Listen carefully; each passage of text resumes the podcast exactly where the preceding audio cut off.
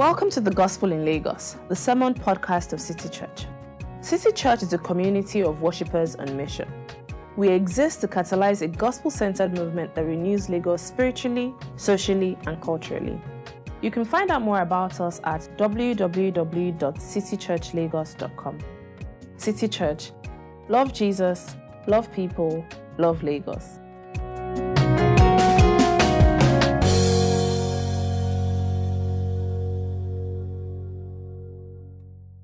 I'll be reading the Bible from the Gospel according to Matthew chapter 1, verses 1 through 17. When I finish reading, I would say, "This is the word of the Lord." Please respond by saying, "Thanks be to God." This is the genealogy of Jesus, the Messiah, the son of David, the son of Abraham. Abraham was the father of Isaac. Isaac, the father of Jacob. Jacob, the father of Judah and his brothers.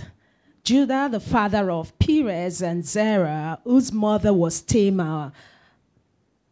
Perez, the father of Hezron. Hezron, the father of Ram. Ram, the father of Amminadab.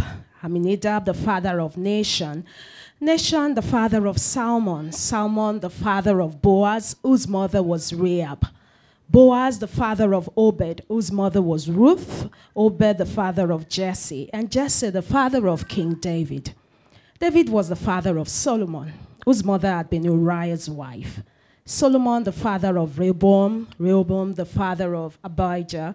Abijah, the father of Asa. Asa, the father of Jehoshaphat. Jehoshaphat, the father of Jehoram. Jehoram, the father of Uzziah. Uzziah, the father of Jotham. Jotham, the father of Ahaz. Ahaz, the father of Hezekiah. Hezekiah, the father of Manasseh. Manasseh, the father of Amon. Amon, the father of Josiah. And Josiah, the father of Jeconiah and his brothers at the time of exile to Babylon. After the exile to Babylon, Jeconiah was the father of Shealtiel. Shealtiel, the father of Zerubbabel. Zerubbabel, the father of Abiud. Abiud, the father of Eliakim. Eliakim, the father of Azor. Azor, the father of Zadok. Zadok, the father of Achim. Achim, the father of Elihud. Elihud, the father of Eleazar. Eleazar, the father of Matan. Matan, the father of Jacob. And Jacob, the father of Joseph, the husband of Mary. And Mary was the mother of Jesus, who is called Messiah. Thus, there were 14 generations in all from Abraham to David, 14 from David to the exile of Babylon, and 14 from the exile to the Messiah. This is the word of the Lord.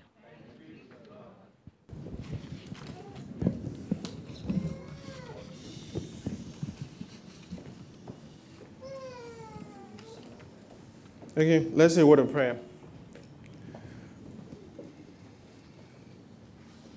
Son of David, have mercy on us this morning. As we look into the word that speak of you, speak to us clearly in Jesus' name.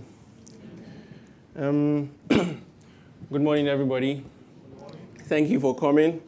Thank you for surprising us with your not traveling and with your with your guest presence. Thank you very much. We're glad to have everybody here. So it's the Advent and Christmas season. This is the time where we mark the time. This time when we mark Jesus coming into the world. This is the time when God came. Emmanuel, God with us. This is the season. God came in a manger. There was no space for him in the inn, and that is why we started this series, God with us, in the book of Matthew, trying to see what implications does the coming of God have for us? What does he have for us? Well, we kind of emphasize a few things. We wanted to emphasize justice and mercy. So in the first sermon in this series, Emmanuel told us how God came for the voiceless. So he asked us, are you Jesus or Herod? Do you live your life in such a way that you hear the voices of children who are aborted, or do you silence them? So he talked about abortion. In the second sermon, Yemi Francis spoke about the outsiders.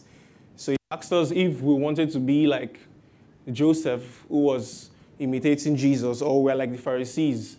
Do we judge people? Are we judgmental towards people who sin differently from us? And last week, Yemi showed us how that God came for the refugee. He told us that Jesus is the ultimate refugee, that we ought to live our lives as aliens here. We ought to live our lives as citizens here. You know, Jesus came, he left all his treasures in heaven, and he came here not to escape death like refugees. The refugees tried to pack all their treasures to leave the land where they've been afflicted with trouble or suffering. And they do that in order to escape death, to escape all of this. But Jesus left heaven to embrace death here for the sake of refugees and us all. So today we'll continue, and today we're looking at God with women. God with women. So I'm going to ask us a quick question. How many of us has ever finished watching a movie before? It sounds very foolish, right? But really, how many of us have ever finished watching a movie before? Okay. To the very end. Like to the credits, or like, you know what's up? Like to the credits, to the very, like you stayed back after the final scene, and then you look through cinematographer, directed by, written by. How many of us have? Let me see the hands now. Ah, there's some good people. Ah, nice, nice. Wait, but they don't read it. They don't read it. You know what happened to those people? If you remember when Black Panther came out, how many of you remembered? So those people that don't wait for the credits, they just left the hall immediately, only for your friend to call you and tell you after that. They were like 3 scenes after the end of the movie. I remember TJ had to go back to the cinema to watch the movie in order to see those other scenes. But you see, this may sound funny, but this is often when we skip credits, when we skip the rolling credits, when we don't finish movie, when we skip credits, it is the same thing we do when we come to the book of Matthew or when we come to any place in the Bible and we skip the genealogies. Skip genealogies. What good is there? Like, you're just telling me this guy is son of who, is the son of that, is the father of this, is the son of that. Man, let's get to real stuff. So when we pray, when we preach from Matthew 1, they start from Matthew 1, verse 18. Now the birth of Jesus. That is the real story. I'm sure some of us even skip the beginning of the movie where they are showing those people's credits. Come, let's get to action. They're not shooting. What's up? So this is how some of us skip genealogies. And we want to look at genealogies today. But you also observe, I also skipped something. I've skipped something too. All the preachers in this series did not start the way I've started. They talked about their Christmas carols, right? So you say, I've skipped the Christmas carol part. And this is because while growing up, my church tradition, we skipped the Christmas tradition. We did not, my church where I grew up did not believe in Christmas. So I never celebrated Christmas growing up. I never knew the joy of having a Christmas tree in your parlor, of having ornaments hung in the living room, you know.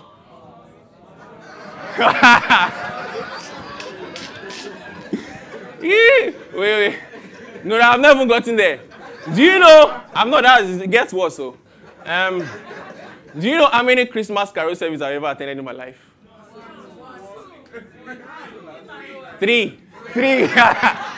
And you know all of them. All the Christmas carol services I attended were in City Church. 2016, 2017, and 2018.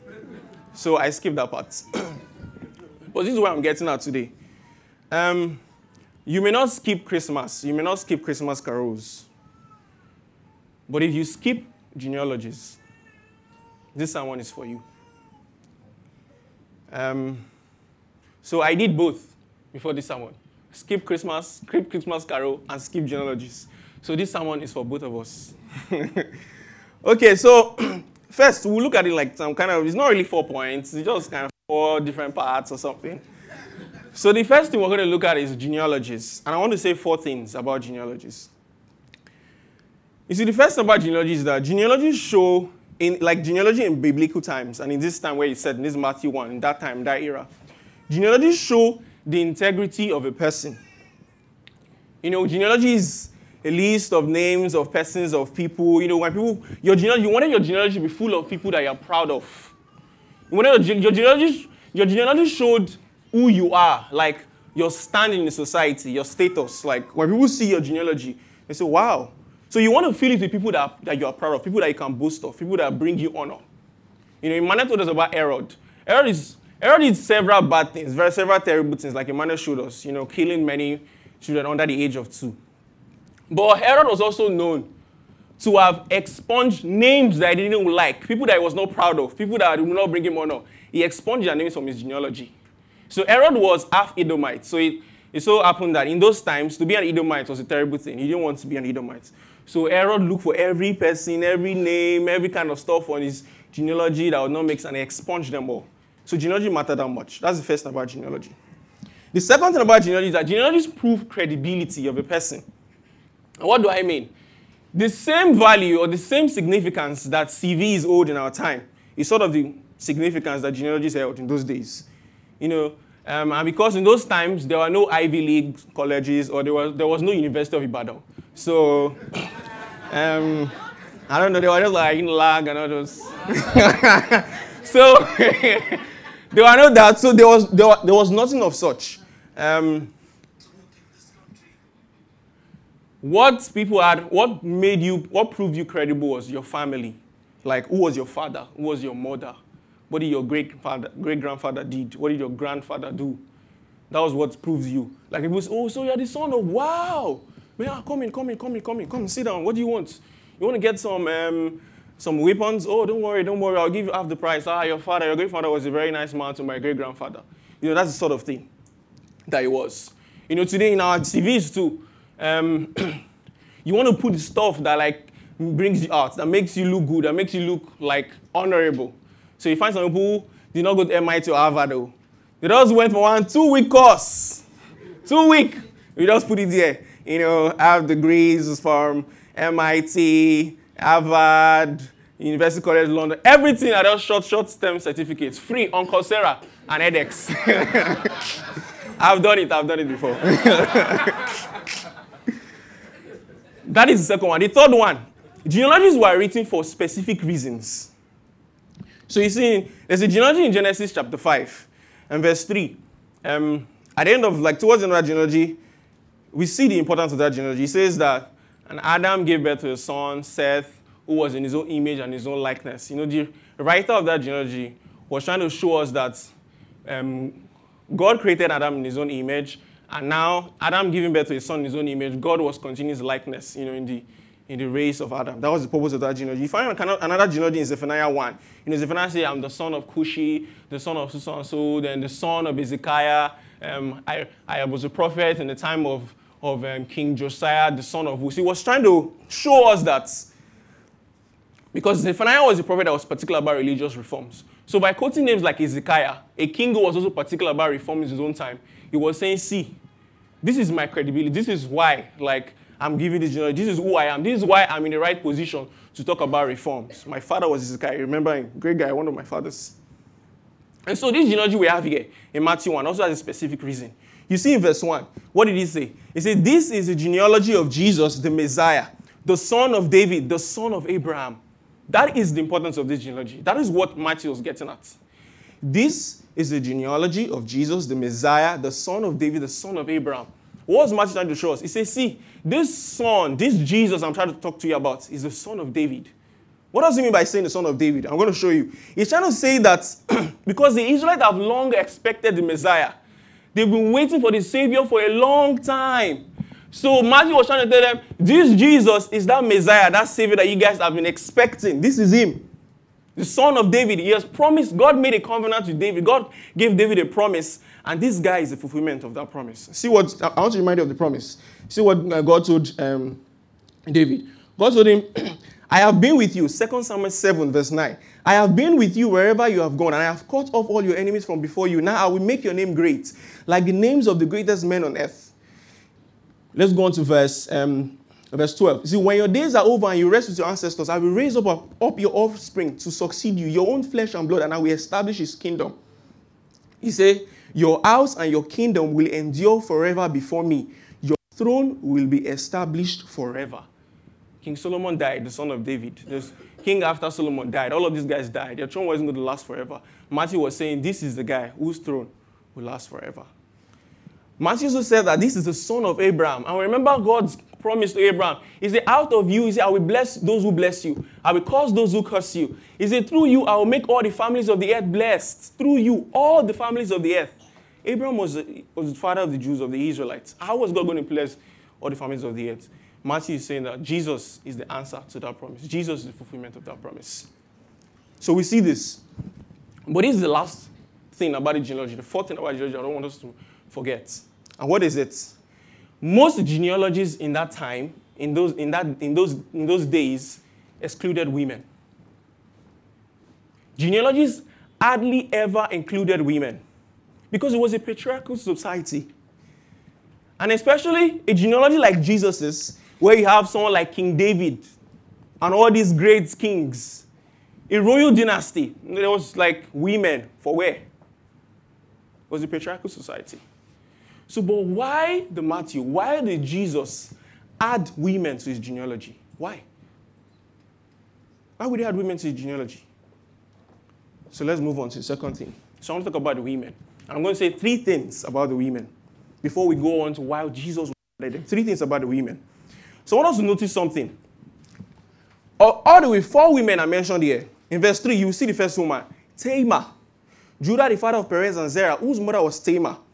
You see the second woman in verse 5.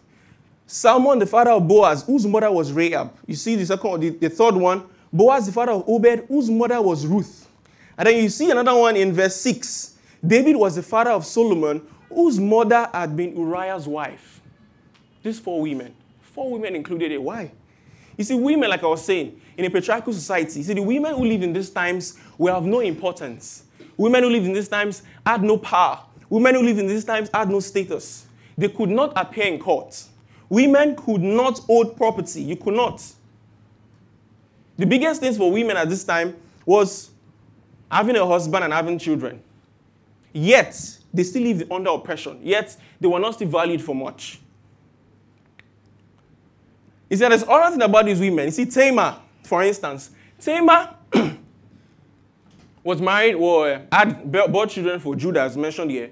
But and at that time, Tamar was between when this happened, Tamar was between 15 and 19 years old. Tamar was a teenager. But Tamar was also a widow twice. The first man he married died because he was wicked. The second man, the brother of that guy, died because he was wicked. A widow twice. She was widowed twice between ages of 15 and 19. We're going to come back to see the terrible things that happened to Tamar. The other thing about another widow that was there is Ruth.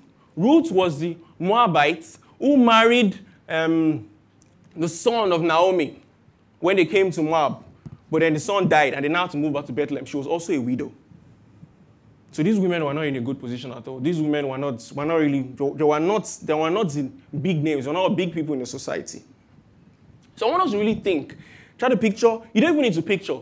Just observe our times today. Observe the state in which our society is today. Have you heard women, or can you notice women say that, you see, every deal I had to make, every deal I had to secure is equal to the time I spent away from my kids. You know, nobody considers raising kids as work experience. So when you come back from your maternity leave, it doesn't weigh so much on your CV, on your resume. It doesn't help you get a new job, a good job, or add to your experience. You know, I can hear women say that, you know, I was so away, you know, work, I was so away. I was not even around the first time my child spoke. Women have to work twice as hard as men in order to be recognized half as much. I can split my promotion time, you know, the promotion, what it took me to get promotion. I can split it into different hours, hours that could have been dates. A woman is talking. You're driving on the road and then you smash somewhere, someone eats from the back or someone blah, blah, and I notice that woman, I look at this, I talk. Women, they are worse drivers. Women marginalize gender. That's the first thing we say about women, marginalize gender. Women, according to one of our leaders, one of our religious leaders, one of the most important factors for you marrying a woman is her ability to be able to cook. Another political leader says that the most important thing, the most important place for a woman is the other room. Two kinds of room. One is the kitchen. One is the bedroom. So women were the marginalized gender. That's the first thing we say about women. The second thing I want us to notice about women in our times, and from this genealogy, we're seeing the importance of genealogy. The second thing we notice is that women are morally marginalized. And what do I mean? You see, in Jewish times, someone wrote this. He said, women fall prey. This is what the scholar said. He said, women fall prey to sexual sins more than men. He said, it is safer to walk behind a lion than a woman.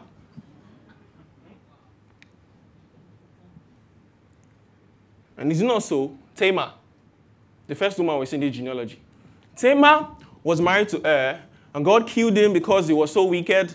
And because, according to Jewish law, your brother is supposed to, the brother of the deceased is supposed to marry the woman so that he can leave an heir for him, so that his name will not cease, from the line. And the guy married Tamar, but he would, while having sexual intercourse with Tamar, he would pull out and pour his semen on the ground so that he would not bear the responsibility because God killed him too. It was wicked. Judah had a third child. His name was Shelah. So, but Shelah was so young, wasn't old enough to marry Tamar. So the plan was that Tamar will wait for a while, and then Shelah will go old enough to be given to Tamar. And what did Judah say? Judah told Tamar, he said, go and live in your father's household. Go and live as a widow in your father's household. This was already wrong from the start, because in the Levite law, according to the Jewish customs, Judah was supposed to defend the widow, provide for her, keep her, care her, but he sent her away to go and live in her father's house as a widow. That was the first thing he did. But then after Tamar had waited for a long time, Shelah had grown up. She knew Shelah had become a big boy, doing well, and she had not been called to be given to Shelah. She knew she had to take matter into her hand. What did Tamar do? She heard that Judah was visiting where she was staying. She went around. She dressed up as a prostitute, and then stood at the side of the road, and Judah came and asked and looked at her, look at this prostitute. Wow, this woman set. This woman nice. So, can I sleep with you? Because she wore a veil, he didn't know it was Tamar. He said, yes, you can, but he said, what are you going to give me for it? He said, I'm going to give you a sheep from one of my flock. He said, but you don't have it here. He said, oh, so what am I going to get as proof that you're going to give me? He said, I'll give you your signet and my seal. Signet and seal is synonymous with like giving someone your wallet so that when I get back I can send the flock to you. Okay, give me. And they do their stuff, and the man left. So, years after, sometime later, Judah heard that Tamar was pregnant. And what did Judah do? Judah said only two words in Hebrew. Only two words. He said, take, born. Take her out and born her. They lived in a culture where a man can have sex anytime he wanted, but a woman cannot. Why would he have had sex with a prostitute? And Tamar couldn't have had sex anytime she wanted. For a man to catch, look at another thing he said. For a man to catch sight of a beautiful woman is to find himself in grave danger. David, that's the first woman we saw, Uriah's wife. David was standing at the balcony in the time when kings went for war. And then he stood at his balcony. He's supposed to be at war. Stood at his balcony, looked out, and saw a beautiful man bathing in the water. And he said, man, this woman is beautiful. Who is she? She's the wife of Uriah, the Hittite. He said, bring her in for me. And he brought her in. No word. They didn't. The second Samuel 11 did not show us they have any conversation, nothing at all. He said, and he made love to her. And then she went back away. And then Bathsheba, Uriah's wife, sent message to him that I'm pregnant. And he said, oh, what am I going to do? He sent message to mother the husband. He brought the guy back, tried to convince the guy to go home, to sleep with his wife. The guy did not agree. The guy was too faithful. He sent to make him drunk. The guy did not see go home. And so he sent the guy by himself with letter to the war front. And he asked his commander to put him in a place where the battle was hottest so that the guy could die. And the guy died. And then eventually brought Uriah's wife to his house as his own wife. This was kind of time. This is the kind of women. This is what the women went through. And that is not a far cry from what we see today. It's not a far cry. Even today, we have when religious leaders, when pastors sleep with women in their church, married or unmarried. Who is being protected? The religious leader. The woman is said to, you want to damage the man's ministry. You want to bring him down. You want to put them down. David was the king. He could have any woman he wanted. He could kill their husbands if he wanted. Nobody was going to raise a voice. Nobody did anything to him. When terrorists bomb a place, what are they promised? Suicide terrorists, they are promised 70 virgins in the afterlife. Women, just objects, just 70 virgins, just take. When most people hear the case of sexual activity between a lecturer and a student in school, they say all those girls that sleep with lecturers. What about the lecturers that sleep with the girls? What about the system that has allowed lecturers to misuse their power? When you hear about, girls sleep with directors for roles, girls sleep, all these actresses, they will just be sleeping with directors for. What about the directors that sleep with the girls to give them roles? My girlfriend and I went to...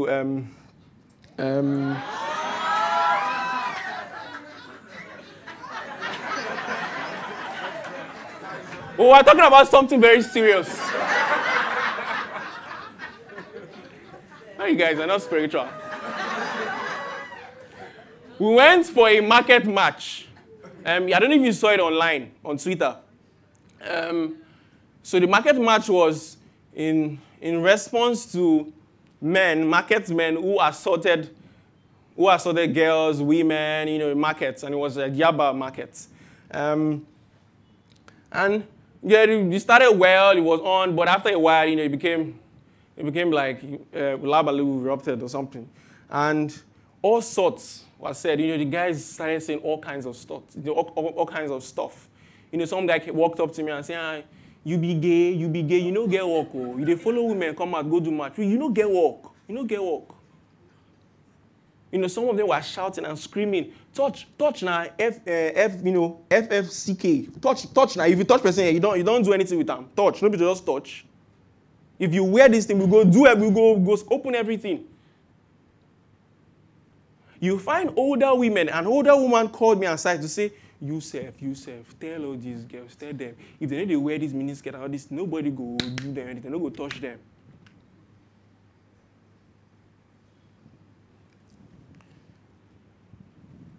The baby mamas are more slammed than the celebrities that put them in that way. Over and over, you keep seeing in Joshua 2, about the second woman, Rahab. She was being called Rahab the prostitute. That became identity. Rahab the prostitute. This is a person. Rahab the prostitute. Judah the what? Judah, the son of Jacob. The third thing about women, racially marginalized.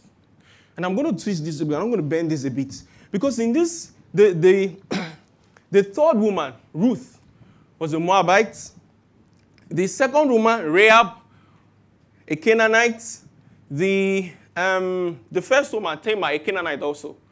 Uriah's wife. You see what the writer did? You see what Matthew did? Uriah's wife. He didn't call her Bathsheba. He called her Uriah's wife. Why? Because Uriah was the Hittite. Was trying to show that by she marrying, she was leaning more into the other culture.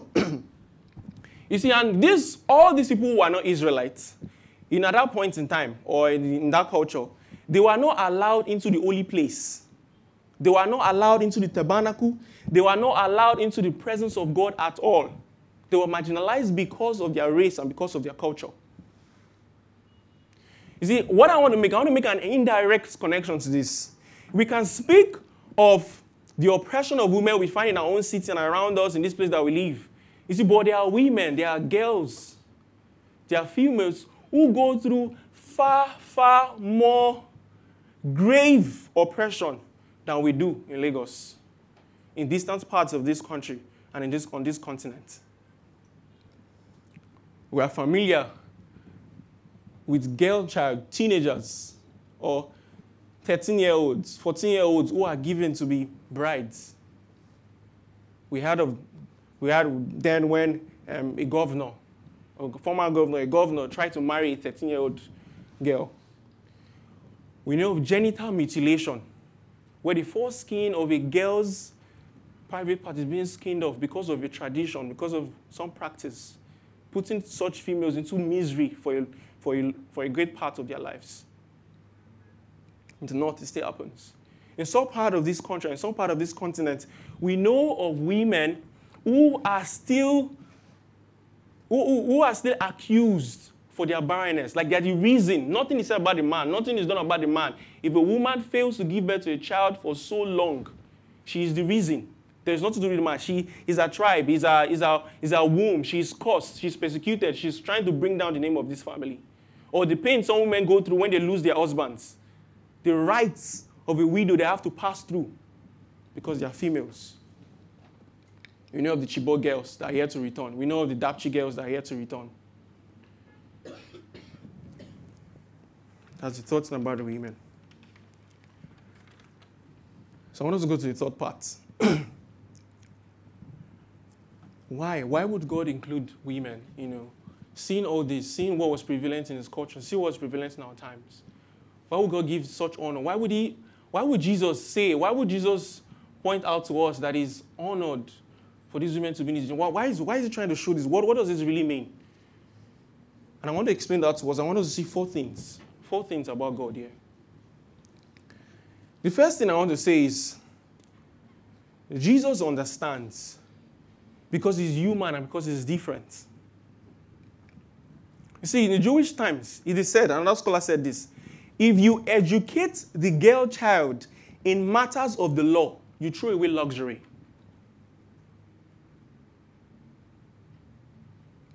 And we still know many people who still think so of girls, who still think so of females today. But see what Jesus did, because Jesus is different. Jesus, when he went to visit Mary and Martha in their house, and I can't remember if it was Martha or Mary. I think it was Martha that was in the kitchen preparing stuff for him while Mary sat in the parlor where he was teaching and giving the talk.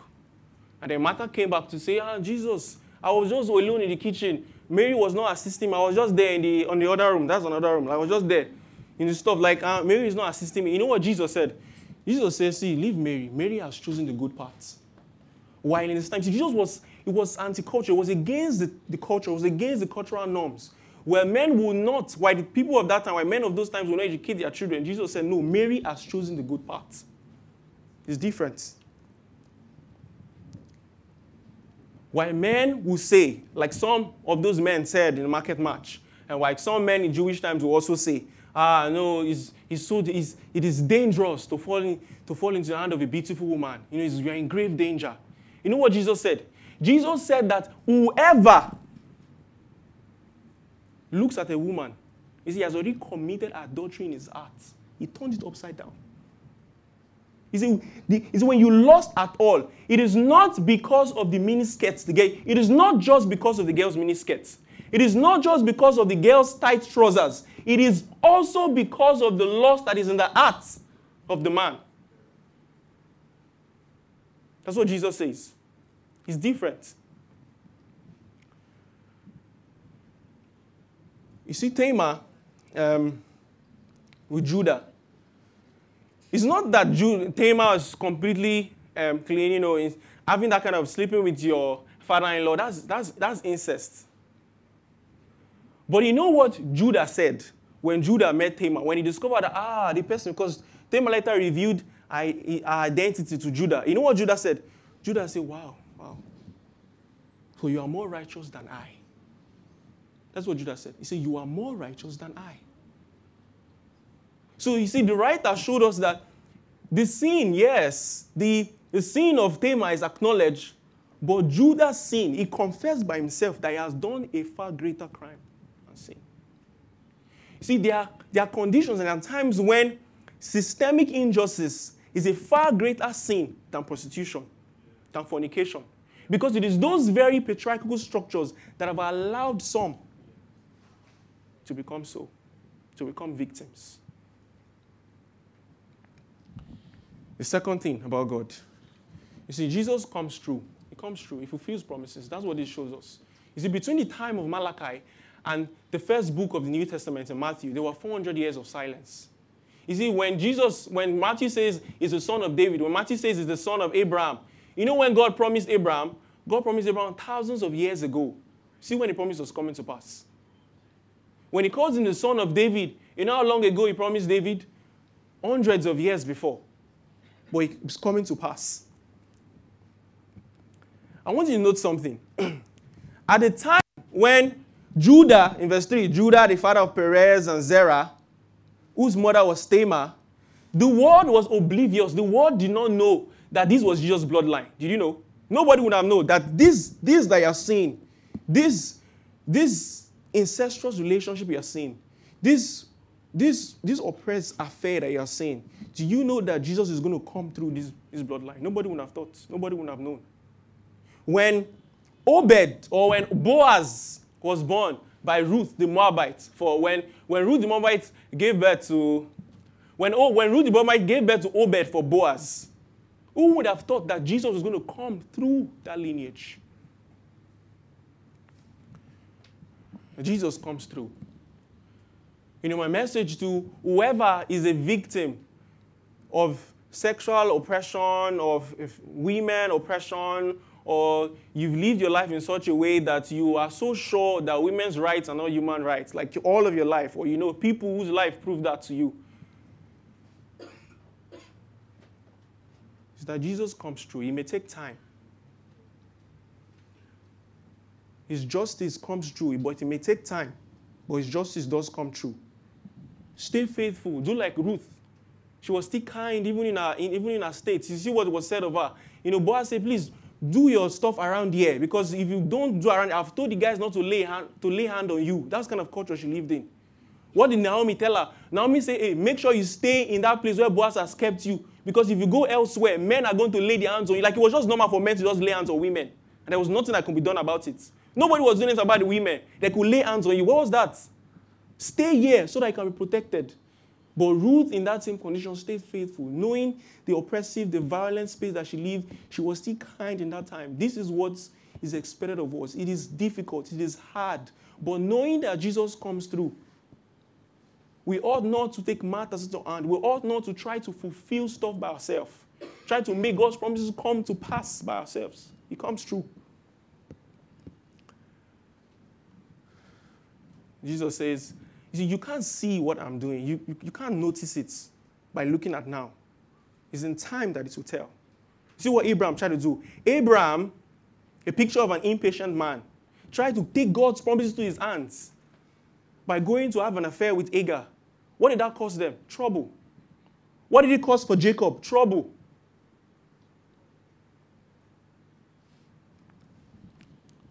The third thing I want us to see is that Jesus is real. Jesus is real. He's got a family. He's got a record.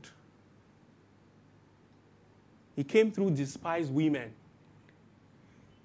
Jesus is saying, see, this is my CV. Look at my CV. Look at the kind of women on my CV. I'm proud of them. They bring me honor. They bring me delight. Hebrews 2 says, he said, I'm not ashamed to call them brethren. I'm not ashamed to call them family.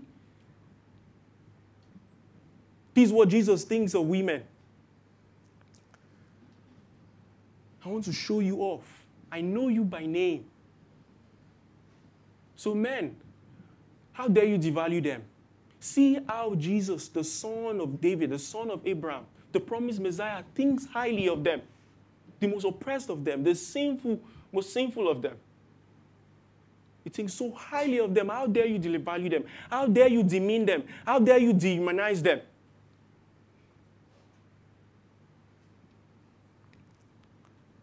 The fourth thing, Jesus saves. I cannot justify some of the sins of the women. I cannot. You can't justify them.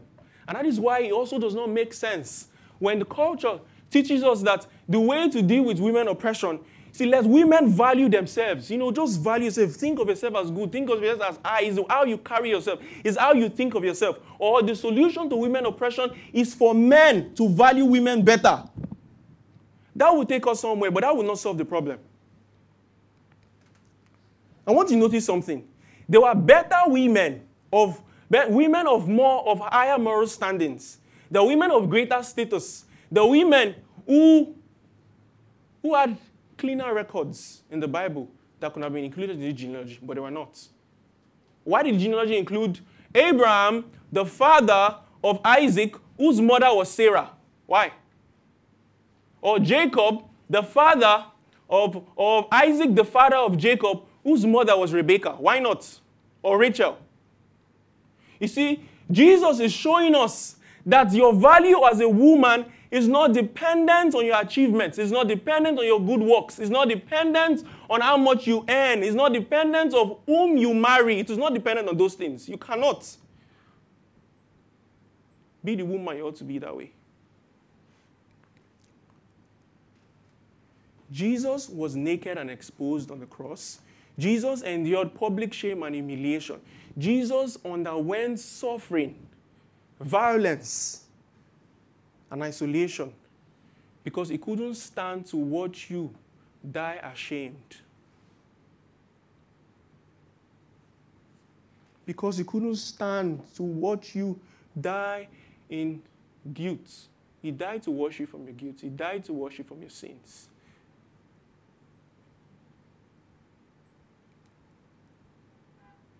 So before we go on to pile all the blame on the men or to start thinking of women as better, you remember that King David was also in the genealogy. The wicked man, the wicked king who did such horrible thing, was in the genealogy.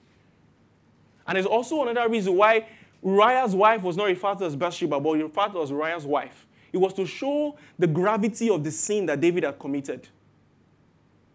Uriah was one of the best friends of David. When David was running away from Saul and he didn't know his way, he was almost like a fugitive. Uriah was one of the mighty men that gathered together to rescue David from the trouble. And see how David repaid him. Slept with his wife, got her pregnant, and killed him off.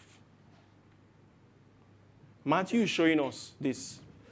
That see, the sins of men, the sins of women, the oppression that men have caused, and the oppressed women, they see all of them. By placing Rahab and placing David side by side, he's showing us that he died for both the sins of men and sins of women.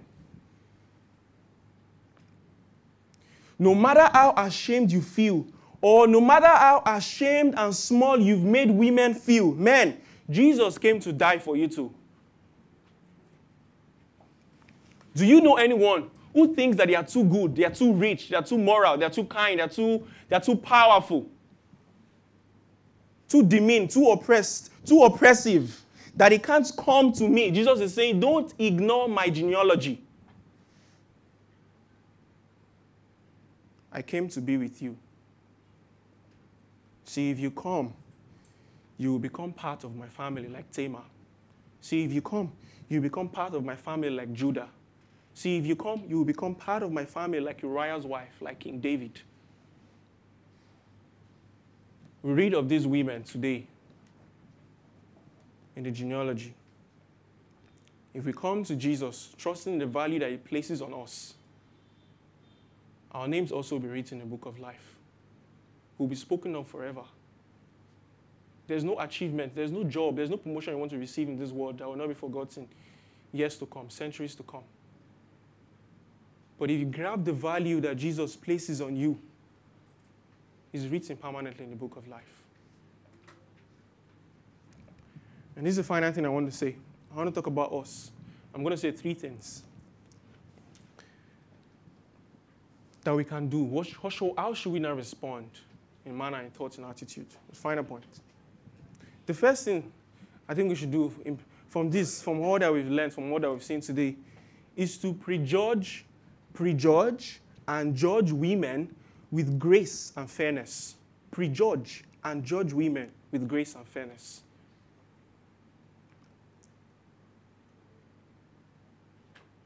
Measure them, the standards that you set for them, the standard that we set for them in our companies, in our states, in our governments, with grace and fairness. The second thing is for us to listen to hear, to read, to look for, to write, to record, to share the stories of women. That is what Matthew did. That's what Jesus did in his genealogy. He placed their names there. He puts their names there to show that they're human, to show that they're not just objects. You should listen to, you should seek out the stories, you should hear, you should read, you should look for, record, share the stories of women. Usually those that have been despised, usually those that have been looked down upon. And the third and final thing is to use your privilege for women. Use your privilege for them. Injustice is when you have the money, you have the power, you have the connection, you have the ability and resources more than others, more than some other class, and you fail to use it for their benefits. And it's also injustice when you have that power, that clout, that resources, that opportunity because of those ones that you've oppressed. You should use your privilege for them. Use your privilege to employ them, to elect them, to appoint them, to promote them, to place them, to add them, to nominate them.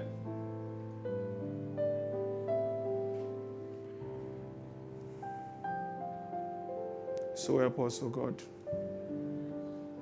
Have mercy on us, son of David. Have mercy on us, son of Abraham. In Jesus' name.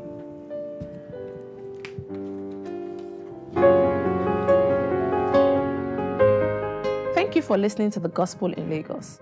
We pray you've been blessed by this message. To learn more about City Church, visit www.citychurchlagos.com. City Church. Love Jesus, love people, love Lagos.